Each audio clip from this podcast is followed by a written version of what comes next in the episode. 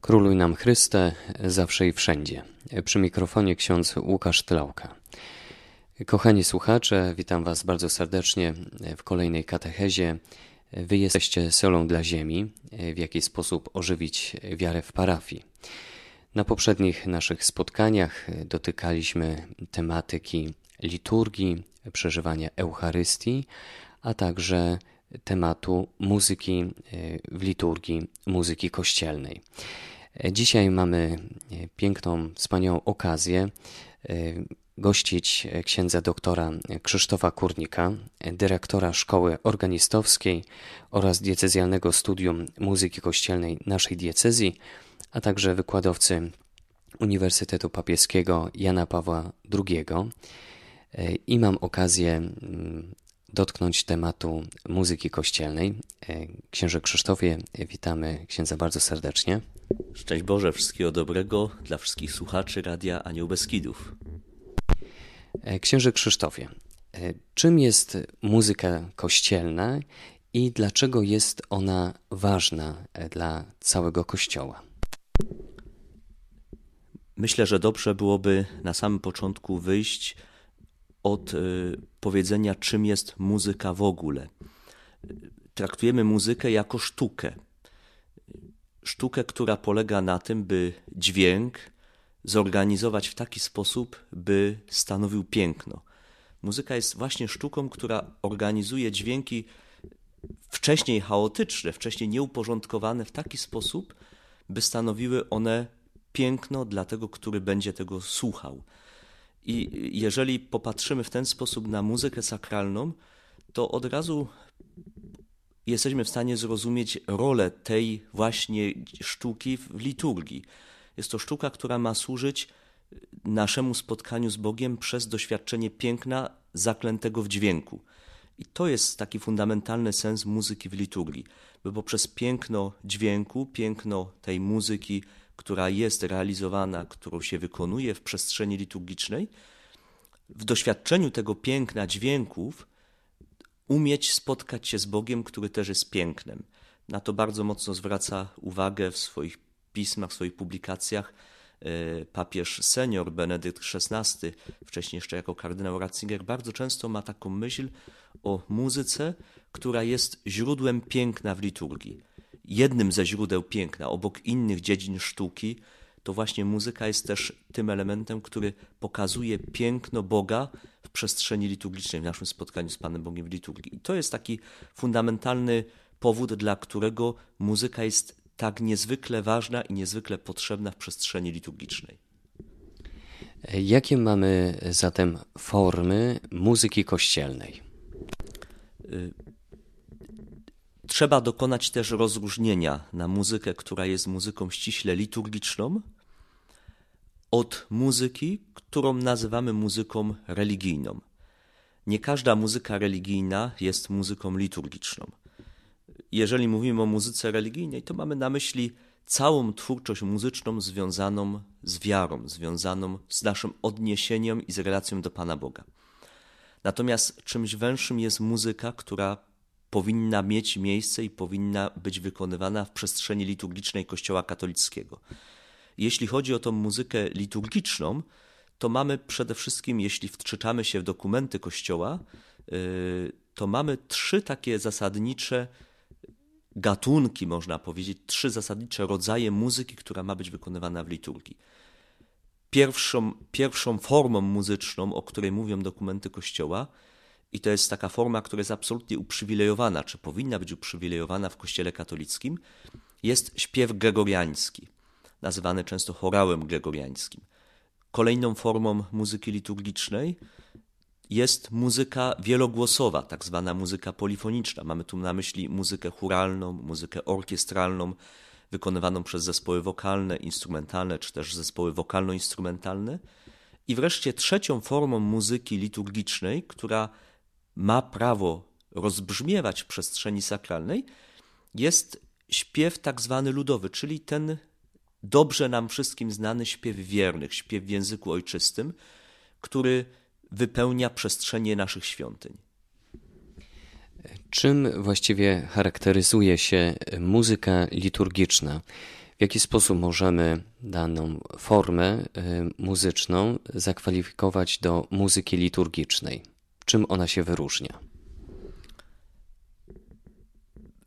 Proszę pozwolić mi znowu odwołać się do y, nauczania Kościoła na temat muzyki sakralnej, bo to jest to źródło, które nam y, precyzuje wymagania stawiane muzyce w przestrzeni liturgicznej.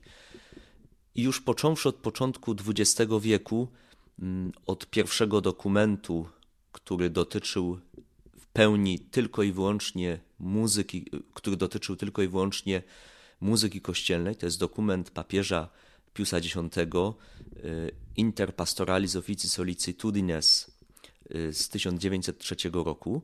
W tym dokumencie pojawiają się trzy cechy, które powinny charakteryzować muzykę liturgiczną, muzykę wykonywaną w liturgii. I te trzy cechy będą potem wracały jak echo we wszystkich kolejnych dokumentach ukazujących się na temat muzyki w wieku XX, łącznie z dokumentami soborowymi z konstytucją liturgii, czy z instrukcją dotyczącą muzyki sakralnej po Soborze Watykańskim II Musicam Sacram z 1967 roku. I tak te trzy fundamentalne cechy, o których mówi Kościół, które stawia jako taki warunek muzyki liturgicznej, to jest po pierwsze świętość, to znaczy, że muzyka, która rozbrzmiewa w przestrzeni Kościoła, w przestrzeni sakralnej, tak w swojej formie zewnętrznej, w sposobie wykonania, w instrumentach, które będziemy używać, nie może mieć żadnych cech, które nawet pozornie wiązałyby ją z muzyką świecką, z muzyką rozrywkową, z muzyką estradową, z muzyką y, związaną z operą, czy z jakąkolwiek formą, która nie ma związku z, z, z y, nie ma związku z przestrzenią sakralną. Więc to jest taka pierwsza zasadnicza cecha muzyki kościelnej świętość. To jest cecha, która mówi, że to jest taki, to jest taki rodzaj muzyki, który ma w zdecydowany sposób odróżniać się od tego, co jest świeckie. To jest też taka piękna myśl, że jeżeli wchodzimy do kościoła, to cała przestrzeń kościoła jest przestrzenią wyjętą z, z, z tego, co jest świeckie. Przestrzenią wyjętą przez inną architekturę, inną, y, inną strukturę przestrzenną. To jest ta przestrzeń, w której przez różnego rodzaju sprzęty, jakie, że tak proszę mi pozwolić się tak wyrazić, sprzęty, które mamy w kościele, ma nam przypomnieć, że jesteśmy w innym miejscu niż nasze codzienne, zwykłe życie. I również muzyka, która rozbrzmiewa w tym miejscu, ma być inna od tej muzyki, której my słuchamy na co dzień poza kościołem. Tak rozumiemy to pojęcie świętości. Święto, muzyka, muzyka kościelna ma być święta, to znaczy różnić się w sposób zdecydowany i radykalny od tego, co, jest, co, nazywa, co nazywamy muzyką świecką. To jest pierwsza cecha. Druga cecha muzyki kościelnej to jest powszechność. Kościół, kiedy mówi o powszechności muzyki kościelnej, y, to ma na myśli taką cechę, która sprawia, że jeśli zaczniemy wykonywać muzykę w liturgii, to bez względu na to, do jakiej kultury, do jakiej narodowości byśmy nie przynależeli, bez względu na kolor skóry, jakiego byśmy nie mieli, to w tej muzyce jako katolicy się odnajdziemy. Trudno dzisiaj mówić y, o jakiejś jednej formie muzycznej, która, była, która by y, tą cechą się charakteryzowała. Natomiast w dokumentach kościelnych wskazuje się na to, że najbardziej tą cechę powszechności ma w sobie właśnie śpiew gregoriański, jako własny śpiew liturgii rzymskiej. Śpiew, który jest jedynym śpiewem pełni w stu procentach, można powiedzieć, liturgicznym, bo on się z liturgii i dla liturgii zrodził.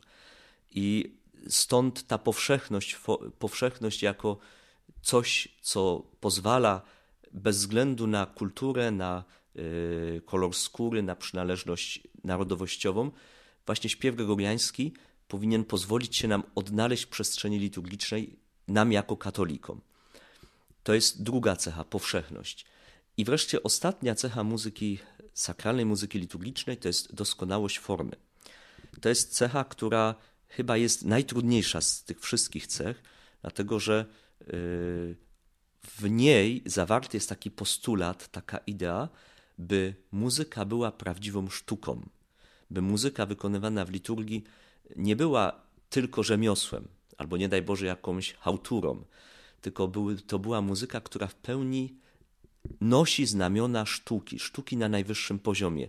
Bo jeżeli my mówimy o doskonałości formy, to mówimy o tych wszystkich cechach związanych z muzyką jako sztuką dźwięków, dzięki którym my właśnie muzykę możemy nazwać sztuką, a nie tylko rzemiosłem czy y, właśnie jakąś taką tanią hałturą. W jaki sposób mamy e, dostosowywać pieśni do danej wspólnoty parafialnej, aby z jednej strony e, muzyka kościelna przybliżała do Boga, e, a z drugiej strony była też komunikatywna, jeżeli chodzi o język, o sposób wyrazu, żeby z jednej strony ona przyciągała do Boga i też przyciągała chociażby młode pokolenie ludzi, młodzieży, dzieci, żeby mogli też spotkać się z Bogiem, żeby to nie była taka forma, która ich oddala od tego, aby na przykład wejść do świątyni. Ja się oczywiście y, mogę tutaj mylić. Y, nie jestem na pewno ostateczną wyrocznią, ale wydaje mi się, że w przestrzeni różnych gatunków muzycznych, które mamy do dyspozycji, jeżeli zaczniemy umiejętnie się nimi posługiwać, jeżeli zaczniemy korzystać z tych różnych form, które mamy do dyspozycji w przestrzeni w ogóle muzyki liturgicznej czy muzyki sakralnej, to okaże się, że każdy potrafi znaleźć coś dla siebie, że każdy potrafi znaleźć taki gatunek, który będzie mu pasował. Bo z jednej strony będziemy mieli śpiew ten religijny w języku ojczystym, w języku narodowym, śpiew tak zwany ludowy wiernych i, tu, i nawet już w, w, tym śpiewie będziemy, mamy różnego rodzaju formy muzyczne. Z jednej strony pieśni, które powstawały w wieku XVI, XVII, powiedzmy XIX, aż po najbardziej współczesne i one się tak pod względem melod melodii, pod względem tekstu pewnie nie, nieraz bardzo między sobą różnią, ale właśnie to jest pewne bogactwo, bogactwo, które sprawia, że nawet w samych tych pieśniach, takich tradycyjnych, polskich w języku narodowym, my będziemy się potrafili odnaleźć. Każdy sobie znajdzie coś, co lubi. To jest kwestia umiejętnego, takiego mądrego doboru, tak aby y, w przestrzeni liturgicznej nie brzmiała stale jedna forma muzyczna, tylko żeby była pewna różnorodność. Bo wtedy w takiej różnorodności każdy będzie potrafił znaleźć coś dla siebie. Najgorsza jest sytuacja, w której w jakiejś wspólnocie parafialnej zaczyna dominować jeden tylko rodzaj muzyki, jeden gatunek muzyki liturgicznej. I tak, jeśli my mówimy o gatunkach muzyki liturgicznej, znowu mamy różne formy muzyki wielogłosowej, muzyki przeznaczonej dla chórów, e, muzyki przeznaczonej na chóry, dla scholi. To też są formy z jednej strony muzyki tej tradycyjnej, klasycznej z poprzednich epok, aż po współczesne kompozycje współczesnych kompozytorów, którzy piszą na użytek liturgiczny. I znowu wydaje mi się, że jeżeli odpowiedzialny za dobór muzyki w liturgii będzie to umiejętnie, y, będzie umiejętnie posługiwał się tym repertuarem, to okaże się, że w kompozycjach, jakie są wykonywane w liturgii, znów każdy będzie potrafił znaleźć coś dla siebie. Jednemu bardziej będzie pasowało y, jednemu będzie bardziej pasowała, pasowała twórczość i kompozycje na przykład kompozytorów renesansowych czy barokowych, tej wielkiej muzyki polifonicznej XVI, XVII, XVIII wieku. Inni z kolei bardziej się odnajdą we współczesnych formach przeznaczonych na użytek chóru czy scholi parafialnej. I znów mój punkt widzenia, czy moje stanowisko jest takie, że jeżeli odpowiedzialny za dobór muzyki w liturgii, czy to będzie dyrygent chóru, czy to będzie organista, będzie umiejętnie korzystał z całego bogactwa repertuaru muzycznego, a nie będzie zawężał się tylko do jakiejś jednej formy muzycznej czy jednego gatunku muzyki wykonywanego w liturgii, to okaże się, że ta muzyka jest nieprawdopodobnym bogactwem, który może każdego w jakiś sposób do Pana Boga przyprowadzić. I to jest taki mój taki zasadniczy punkt widzenia, żeby szukać i odkrywać w tym repertuarze, jaki mamy do dyspozycji, niezwykłe bogactwo, nie zawężając się tylko do jakiejś jednej formy muzycznej czy jednej, jednej, jednego gatunku muzyki wykonywanego w liturgii. W jaki więc sposób parafianie mogą uczestniczyć w realizacji tego piękna muzyki kościelnej? W jaki sposób oni mogą się zaangażować w liturgię, w śpiew, aby cała wspólnota parafialna mogła e, odkrywać spotkanie z Panem Bogiem e, w muzyce, e, w muzyce, która odznacza się świętością, powszechnością i doskonałością? Przede wszystkim w tym miejscu trzeba powiedzieć, że pierwszym zadaniem każdego z nas, jako tworzących zgromadzenie liturgiczne, jako tworzących wspólnotę eucharystyczną, naszym nie tylko y, obowiązkiem, ale przede wszystkim to jest przywilej, to jest włączyć się w śpiew, który jest wykonywany w liturgii. I to włączyć się w sposób świadomy, aktywny. Y, ja czasem z takim ubolewaniem patrzę, jak y, ludzie uczestniczący w liturgii, modlący się na mszy świętej, nie angażują się w śpiew trakcie wykonywanych pieśni mają zamknięte usta. No, w takiej sytuacji trudno mówić o tym, żeby muzyka była drogą, która prowadzi do spotkania z Panem Bogiem, żeby muzyka pomagała w tym spotkaniu z Panem Bogiem. Pierwszą formą uczestnictwa w muzyce, jaka jest wykonywana w świątyni, w parafii, to jest po prostu zaangażowanie się śpiew. Chęć tego, żeby otworzyć usta i śpiewać. Natomiast y, warto tu wspomnieć w tym miejscu, o takiej formie troszkę dzisiaj w kościele, y, może nie zapomnianej, ale mało na nią zwracamy uwagę, a przypomniał tę formę uczestnictwa w liturgii w ogóle, również w muzyce, właśnie papież senior Benedykt XVI, wcześniej jako kardynał Ratzinger. Wielokrotnie w jego pismach czytamy o czymś, co nazywa się participatio actuosa. Co to znaczy participatio actuosa? To znaczy taki rodzaj uczestniczenia w liturgii, również uczestniczenia w śpiewie, w którym nawet jeżeli człowiek nie śpiewa, ma zamknięte usta albo nic nie mówi, bo, bo nie może, bo na przykład jest modlitwa kapłana w tym momencie i kapłan sam recytuje jakiś fragment tekstu liturgicznego, albo śpiewa chór, i wiadomo, że kiedy jest wykonywany utwór churalny, to ogół wiernych w tym raczej nie uczestniczy.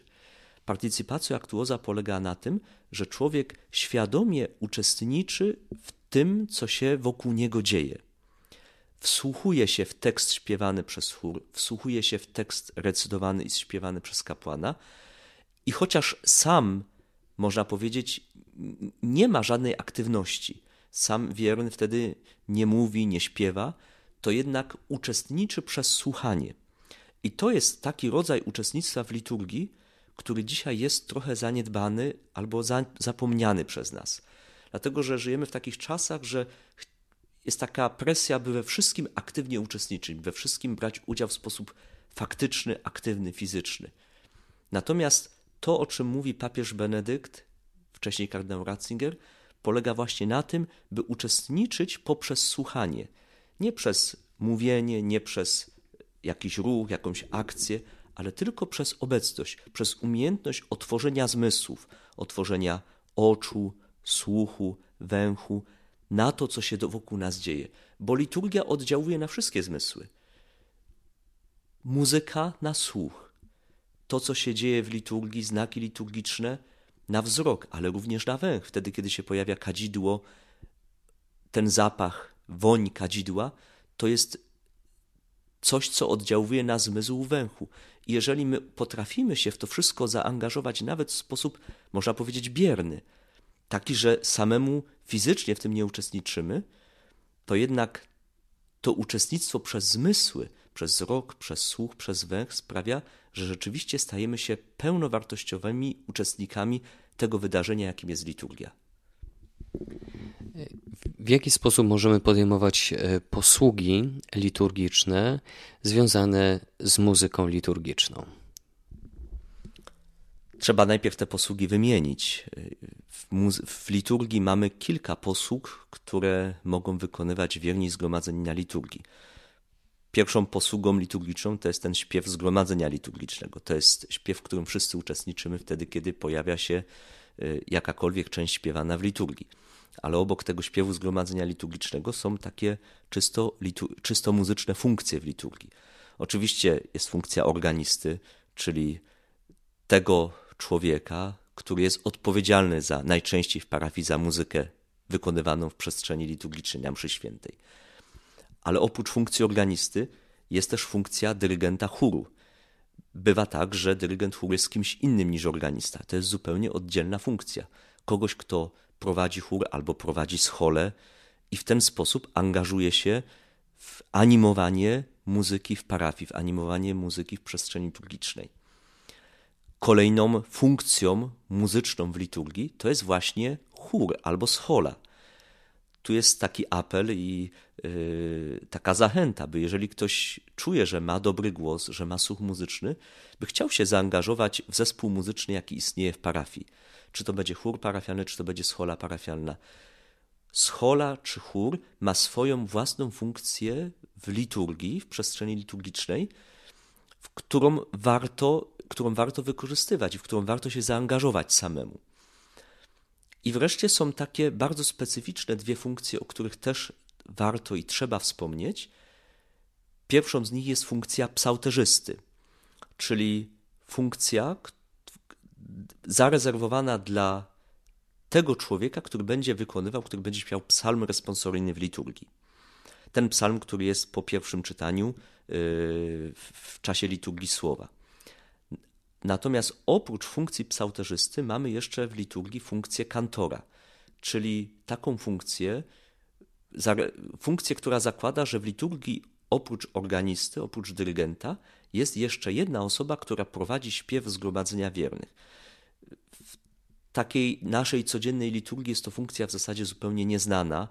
Dzisiaj mało gdzie w naszych parafiach można z taką funkcją się spotkać.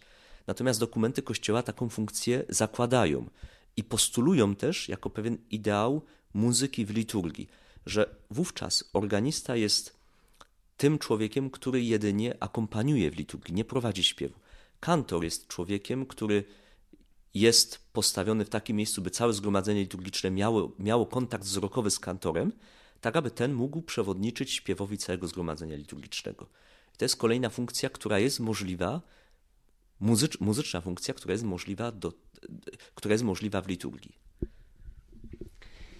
Księże Krzysztofie, w imieniu własnym, jak i wszystkich słuchaczy, chciałbym bardzo serdecznie podziękować za poświęcony czas, za to, że ksiądz ubogacił nas swoją wiedzą e, i życzymy z całego serca, żeby poprzez swoje życie, poprzez dzielenie się e, swoją wiedzą, E, doświadczeniem życiowym e, ukazywał ksiądz piękno muzyki, która odznacza się świętością, e, powszechnością oraz doskonałością.